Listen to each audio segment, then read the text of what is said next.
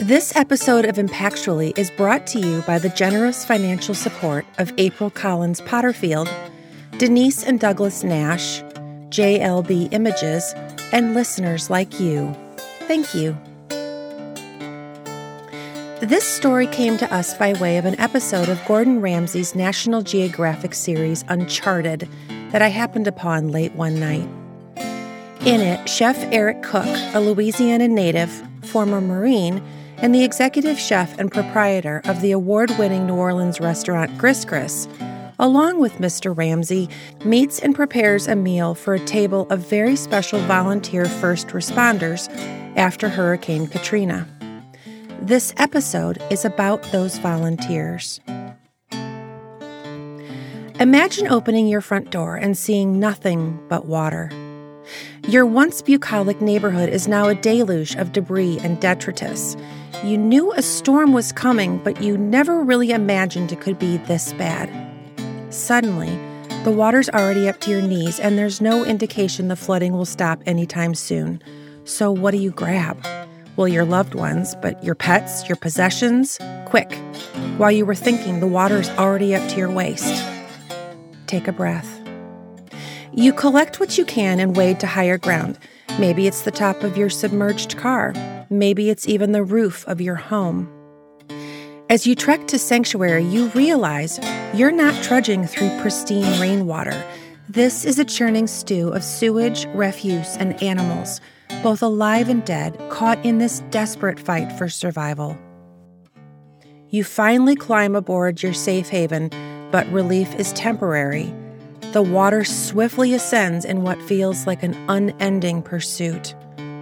Maybe you fish out your phone and by some divine miracle still have service.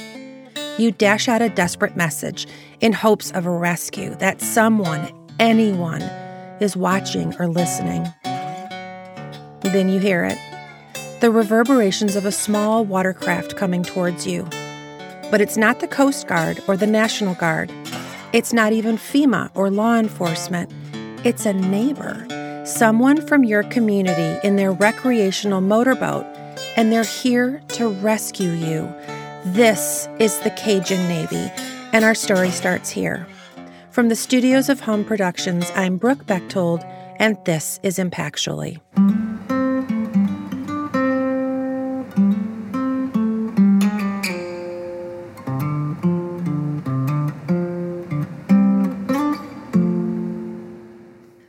The nightmare scenario that I just described has become an unthinkable reality for millions of Americans over the decades. Some of you might remember that in August of 2016, a slow moving low pressure weather system pushed torrential downpours over southern Louisiana. Lasting three days, it dumped the equivalent of 7.1 trillion gallons of water. Now, for comparison, that's three times as much rain that fell in Louisiana during Hurricane Katrina in 2005. Twelve parishes were declared major federal disaster areas, with Baton Rouge and Livingston parishes as the hardest hit. This storm, which had no name, created a devastating flood which stranded at least 30,000 people and did an estimated 10 to 15 billion dollars that's billion with a B worth of damage. Yeah, we're in Louisiana. It rains all the time. It rained here yesterday pretty pretty heavily. Um, in fact, in in French, uh, Cajun French, we have a term uh, that isn't in Parisian French because it doesn't rain this hard in Paris, but it's called a deluge. A deluge. This is Rob Gaudet, 13th generation Cajun living in Baton Rouge, Louisiana. He remembers being at home, watching the news cover the flooding and helicopter rescues of people being airlifted off their roofs or whatever shelter they could find above the water's rising edge. And I'm like, wow, okay, this is different. we don't have helicopter rescues that often. I think Katrina was probably the last time. While Rob was watching the water encroach through his neighborhood, he was simultaneously scrolling through Facebook, looking for any kind of local updates, and that's when he saw it a group called the Cajun Navy. The term Cajun Navy was first used in 2005 during Hurricane Katrina when former Louisiana State Senator Nick Gautreaux put out a plea for somebody, anybody, to help the people of New Orleans. Those who responded were an ad hoc group of volunteers in various small watercrafts with shallow drafts that were perfect for navigating the Louisiana Bayou, and as it turns out, flooded areas. In the end, this makeshift flotilla, dubbed the Cajun Navy due to its proximity to the Cajun peoples, who are descendants of French settlers living in the area, is credited with rescuing more than 10,000 people from flooded homes and rooftops during Katrina. Over a decade later, it appears the spirit of the Navy is still strong. When you have 100,000 homes flooding in 10 days, the authorities could not handle all of the requests to do boat rescues. Mm-hmm. So citizens were just getting in their boats and driving up and down their street or going to neighborhoods and helping. And people were going to Facebook that needed to be rescued and making a post saying, you know, we need to be helped because they'd call for help and the authorities just couldn't respond. With a background in software development and consulting, Rob was awed by the power technology and social media were having in these search and rescue efforts. However, unlike a real Navy, the Cajun Navy at the time had little organization and no way to define which areas had been rescued and which were still in need. A self described systems geek and puzzle junkie, Rob knew there was a better way. And so I joined the group and I messaged um, the administrator and said, Hey, you know, I can help organize this. And the person made me a group administrator on the spot. And so basically, we became a dispatch system in the same way police and fire departments use dispatchers. Armed with a walkie talkie app called Zello and the GPS tracking app Glympse, Rob was able to coordinate these volunteer search and rescue teams. When someone posted to the Facebook group requesting rescue, Rob would use the GPS app to find the nearest boater, radio them, and then send the coordinates of the distressed person, all from his kitchen table. I think at one point we had about 1,500 guys with boats that we were dispatching to go and do rescues. The Cajun Navy is credited with saving a thousand residents during that 2016 flood. But now remember, this was during the presidential election between Hillary Clinton and Donald Trump, when Facebook and Twitter were battlegrounds for noxious rhetoric and peak toxicity. And yet, here was social media being a force for good. Eventually, the floodwaters receded and the volunteer boaters went back to their lives but the destruction of the storm remained. I'm like, okay, now people are still asking for help cleaning out homes or going and, you know, providing supplies or doing whatever needed to be done. And at some point, I said, okay, am I going to go back to work or am I going to keep doing this? Rob continued juggling his career and organizing the Cajun Navy, except this time they operated under a new name the Cajun Navy Ground Force. We added ground force because people you know, think we're guys in boats and we're really not. Boat rescues I've only done twice in the last seven years. You know, hurricanes don't always lead to a lot of flooding. Um, if they're moving really fast and there's heavy winds, it's going to knock trees and telephone lines. So imagine just a gigantic tornado running through half of your state. And that's basically what happened with Hurricane Laura. Hurricane Laura hit the Gulf of the United States in late August 2020 and was the 10th strongest hurricane to make landfall. Overall, Laura caused more than $23.3 billion in damage and 81 deaths. When the need for aid became evident, Rob and the Cajun Navy Ground Force established a base camp 30 miles north of Laura's peak intensity in Rob's hometown of Lake Charles. The National Guard had already cleared the interstates and the major highways but they don't do a lot of the inner roads that you know it's just too much. So um, we set up in walmart parking lot and i told individuals to bring their chainsaws because there were trees just across all the roads and highways and, and everything. And we were there day one and we realized we just needed a big parking lot that had good traffic. And so walmart makes a lot of sense. We had a lot of supplies probably 10 to 15 pallets of just stuff that had been dropped off. And um, i'm like well let me put a call out for citizens. If they need the stuff they can just come take it. And so i did. I went on facebook and said hey we have these things. We have water we have diapers we have dog food cat food just all kind of things. If you want to you want some of this stuff and you're in the community come and take it. And within 10 minutes we had a car line running through the walmart parking lot and out the street. I'm like oh wait a minute. Okay. If you have stuff, bring it, and we're going to continue to give it out. And so we became Walmart in Walmart's parking lot. A couple of weeks after Hurricane Laura's landfall, stores in the area began to open back up. Not wanting to take away the much needed business from the community's stores, Rob debased from the Walmart parking lot. But Laura left behind plenty of work that still needed to be done. I stayed in Lake Charles for 10 months because um, we just went into the community and started just helping people in whatever way we could. We were also going into the community every day and clearing trees, cleaning up, tarping roofs, um, helping people just in countless, I call it a countless creative range of services for really the elderly. During one of these drives through Lake Charles, Rob passed numerous references to Dr. Michael DeBakey. Born in Lake Charles, Dr. DeBakey is credited as being one of the best cardiovascular surgeons in history and a developer for the Mobile Auxiliary Surgical Hospital, better known as MASH. And I said, Oh, we just did MASH in Walmart's parking lot, right? We did a forward operating base where citizens came, they provided supplies, they went out in the community and helped. It was a gathering place for everybody in need. Nonprofits came and worked with us. Politicians came and met with us while we were there. And I said, okay, what if we named what we did a program? And so our team came up with the term SAFE Camp. So SAFE is an acronym for Swift Action Force Emergency Camp. Swift Action Force Emergency. Wherever a disaster is predicted to strike or shortly after one occurs, you can bet Rob and the Cajun Navy Ground Force will be there setting up safe camps.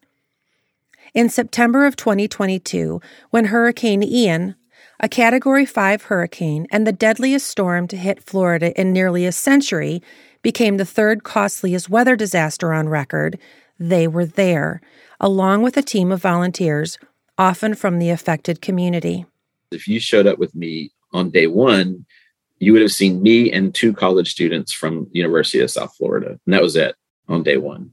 Um, but maybe halfway through the day, people started showing up. We were in Florida for 10 weeks. We had 1,600 volunteers come and go in 10 weeks. So, in any given day in Safe Camp, we'd have anywhere from 50 to 200 volunteers working from Safe Camp, organizing. We had a medical tent with staff with nurses. Um, we had food trucks so the car line, the car line at some points but sometimes was a mile long. It was it was incredible. Rob knows all these stats because he needs to report them to the Federal Emergency Management Agency or FEMA. As natural disasters become more frequent and more destructive, the costs for repairing infrastructure like roads, telephone poles, and bridges also increase. And it's too much for one group to handle all on their own. Instead, FEMA turns to and, in a sense, partners with local volunteer groups like the Cajun Navy Ground Force to offset that labor and address costs. We actually report those hours to our um, FEMA um, voluntary, it's called a VAL, a voluntary agency li- a liaison. Okay. We report those numbers to them. And then that turns into the county knows that, okay, Cajun Navy was here. They gave this much time in volunteer labor. Then FEMA turns around and writes them a check. So the more volunteers that show up, the obviously the more help it gets physically, but also financially, the county gets more money. It's the community helping the community, and Rob and his team don't deal with just tropical storms and floods. Wherever a calamity strikes, be it storm, wildfire, earthquake, or tornado, the Cajun Navy Ground Force will be there we can go to any state in the United States and bring in volunteers. Um, most of our volunteers don't come from Louisiana. People have gotten in their car and driven from Washington state to volunteer with us in Florida. Um, you can't drive any further in the country unless you're coming from Alaska. Right. So, um, yeah, so uh, we've responded to a, we responded to a wildfire in Colorado called the Marshall Fire. It burned down a thousand homes just south of Boulder, between Boulder and Denver. And then we responded to a tornado in the Mayfield tornado in Kentucky last year, in uh, January last year. And that's really all we're doing. We're helping our neighbor. They might be in another state. We have to go and live there. Um, but nobody else is doing it. And it's not because people don't care or they don't want to. Um, there's so many reasons it's not happening. And and so we show up and we help them. That philosophy of helping neighbors, of being part of a community, is only one part of the core principles driving the Cajun Navy ground forces. Number one is under promise and over deliver. So every person hears that because there's so many needs. You could go out and pretend to be a hero and pretend to save the world, but you don't want to create false hope. You don't want to say you're going to do it unless you're going to do it. And so that makes you think twice about saying you're going to do it. The second one, though, is find a way to say yes. So just because you can't do it doesn't mean you can't help them find somebody to do it. So be resourceful, find a way that individuals can have that need meet. If you can't do it, find a way to help them. Since 2016, when Rob first became involved with the Cajun Navy Facebook group, very little has changed in the way he reaches out to communities. We have about 180,000 followers on Facebook, about 300,000 across all of our social platforms, and that's just going to continue to grow. But much like our global temperature, the vitriol on social media does not appear to be cooling off anytime soon. As more and more people are driven away from using platforms like Facebook and X, formerly known as Twitter, how can people stay aware of possible disasters before it's too late? That and more when we return after this. We hope you're enjoying this episode of Impactually. The team at Humm Productions works hard to leverage our episodes with the incredible and inspiring impact of our guests. If you want to support the show and be more in the know of what's coming up with Impactually, you're invited to support us on Patreon. Whether it's branded swag, earning producer level credits, gaining access to scripts, or learning what's happening behind the scenes, you can get those and more if you go to patreon.com forward slash impactually. That's patreon.com forward slash impactually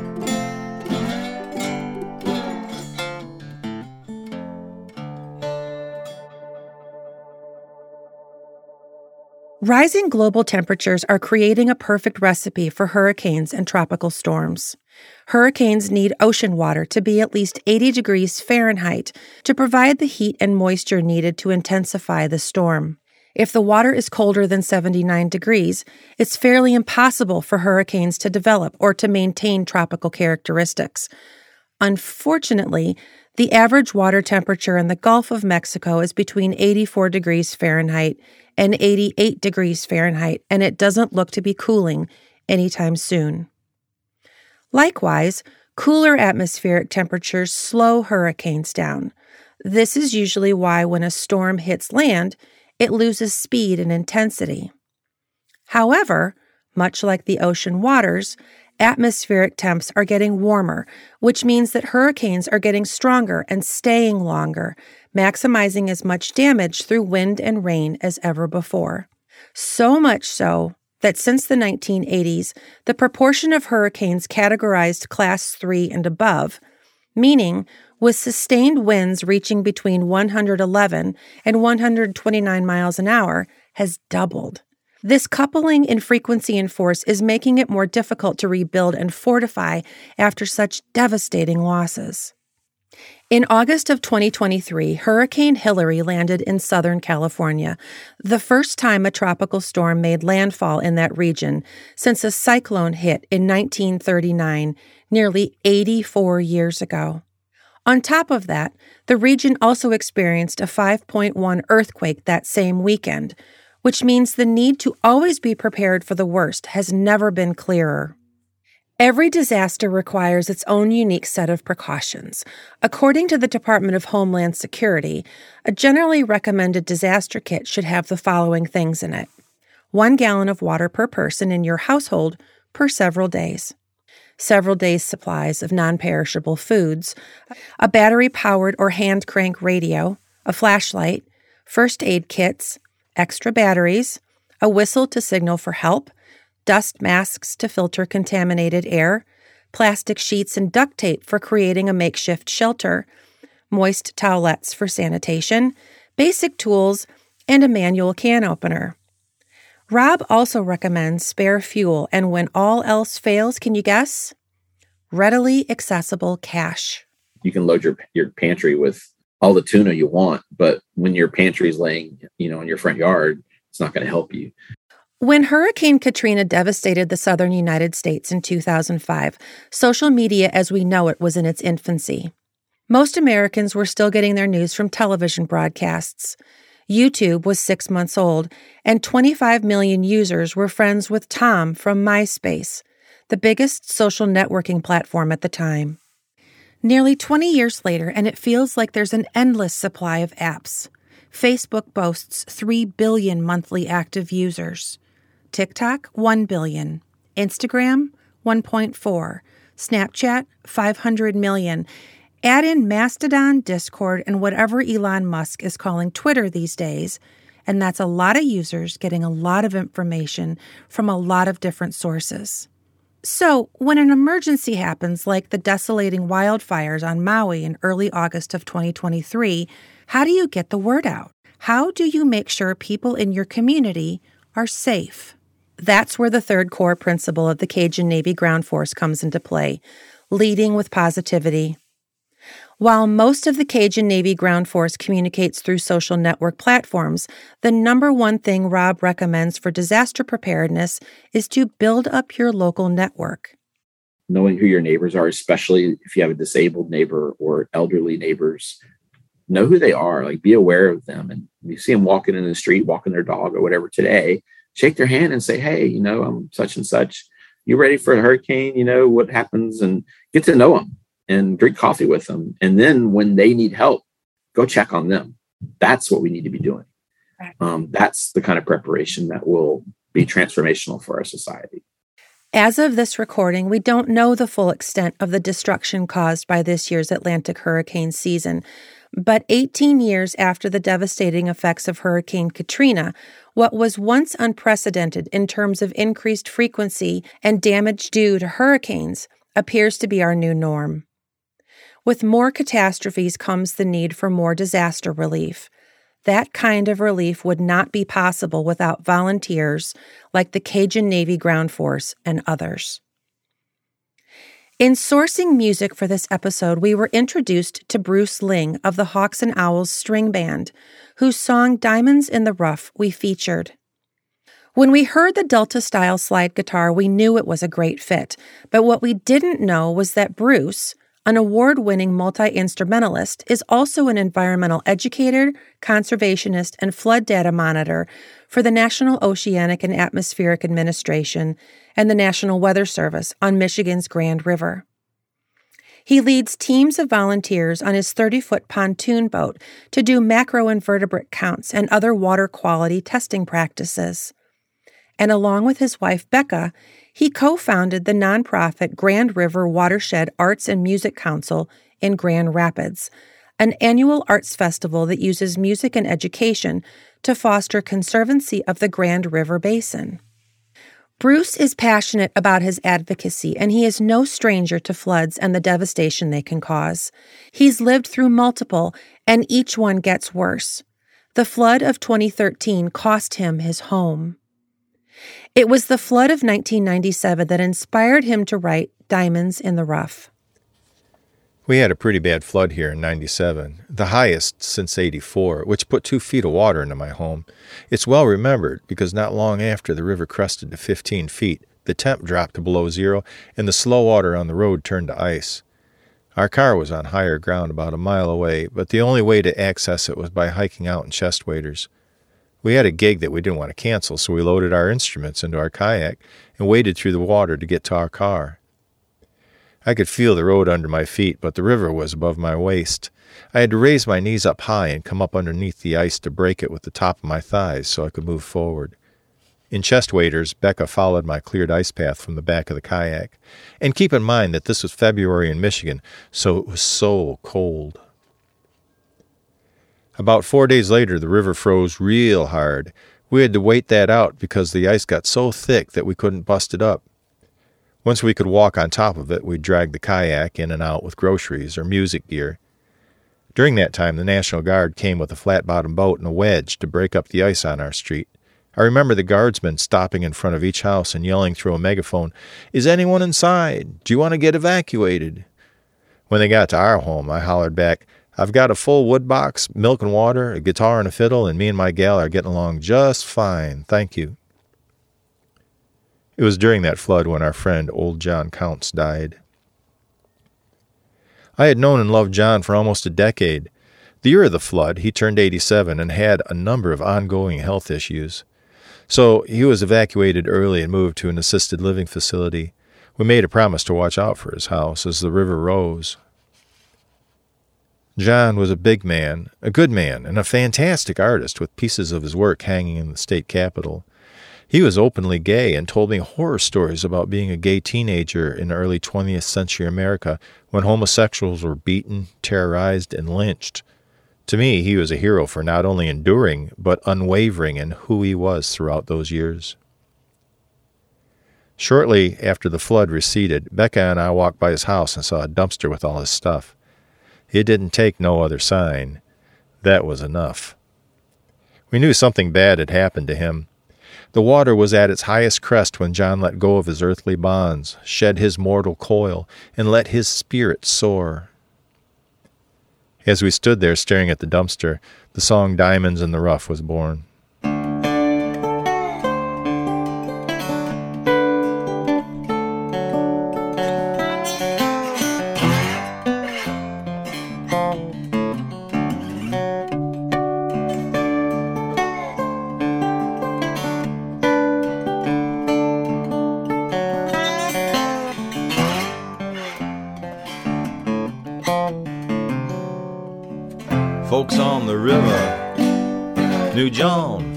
He was a strange man with his very own plan, he'd say, just because.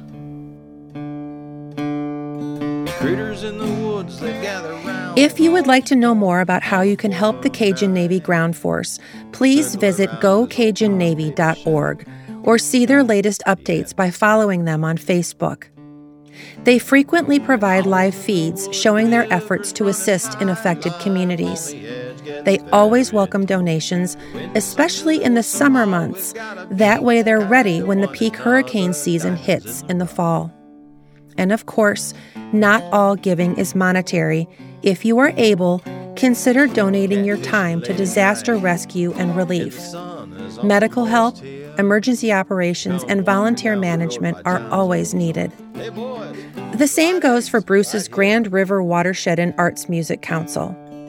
As he says, their influence is akin to, quote, dropping rocks of information into the lake of public consciousness, where the ripples of environmental and cultural awareness extend out to shores unknown. Your help increases the ripple and lake size, where all communities benefit. Reach out to him and find out how you too can be an advocate for environmental stewardship and civic engagement in your own communities. You never know when you might be the pebble that causes the ripple. Impactually is created and produced in cooperation with Humm Productions. Our web address is hum, that's H U M M, productions.org. Financial support for the show is provided by April Collins Potterfield Denise and Douglas Nash, JLB Images, and listeners like you who support us on Patreon and GoFundMe. Links to both are provided on our website. And thank you. We'd like to extend our sincerest thanks to our guest, Rob Gaudet. His memoir, Cajun Navy Ground Force Citizen Led Disaster Response, the gripping tale of the no name storm and the origins of the Cajun Navy was instrumental in helping us tell today's episode. You can find it wherever wonderful books are sold. Special thanks to Bruce Ling and the Hawks and Owls String Band for sharing Diamonds in the Rough. You can find both the vocal and instrumental versions of the song in our show notes.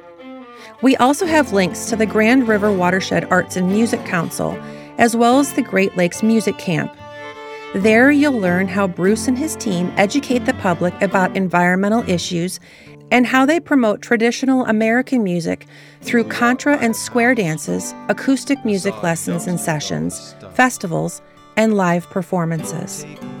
And our team Christine Murdoch, senior producer and editor, Jacob Matz, head writer, director of production, Jack Bechtold, sound engineering by Andy Shoemaker. Music curation by L. Lively of Crooked Tree Creative. Chris Simpler, Director of Finance. Angela DePaul, Public Relations. Richard Cassis of Spark Inc. for digital artwork, Andrew Sachs for our original music, our incredible board of directors, and I'm Brooke Bechtold, executive producer and creator. Subscribe and listen to us on iTunes, Spotify, Pandora, Radio Public, or wherever you get your podcasts. Leave us a review on Apple Podcasts or on Spotify. We really appreciate it as it helps others find us too. We would love to hear from you, so send us an email or find us on social media. Pitch us ideas about people who you think would be great to have on our show. Maybe it's even you. We'll be back soon with another extraordinary episode. Everyone has a story. Share. Rivers running high, on the edge gets very tough. You win some, you lose some, always gotta be kind to one another. Diamonds in the rough. Oh, owls in the woods, rivers running so high, life on the edge is so very, very tough. You win some, you lose some, always gotta be kind to one another. Diamonds in the rough.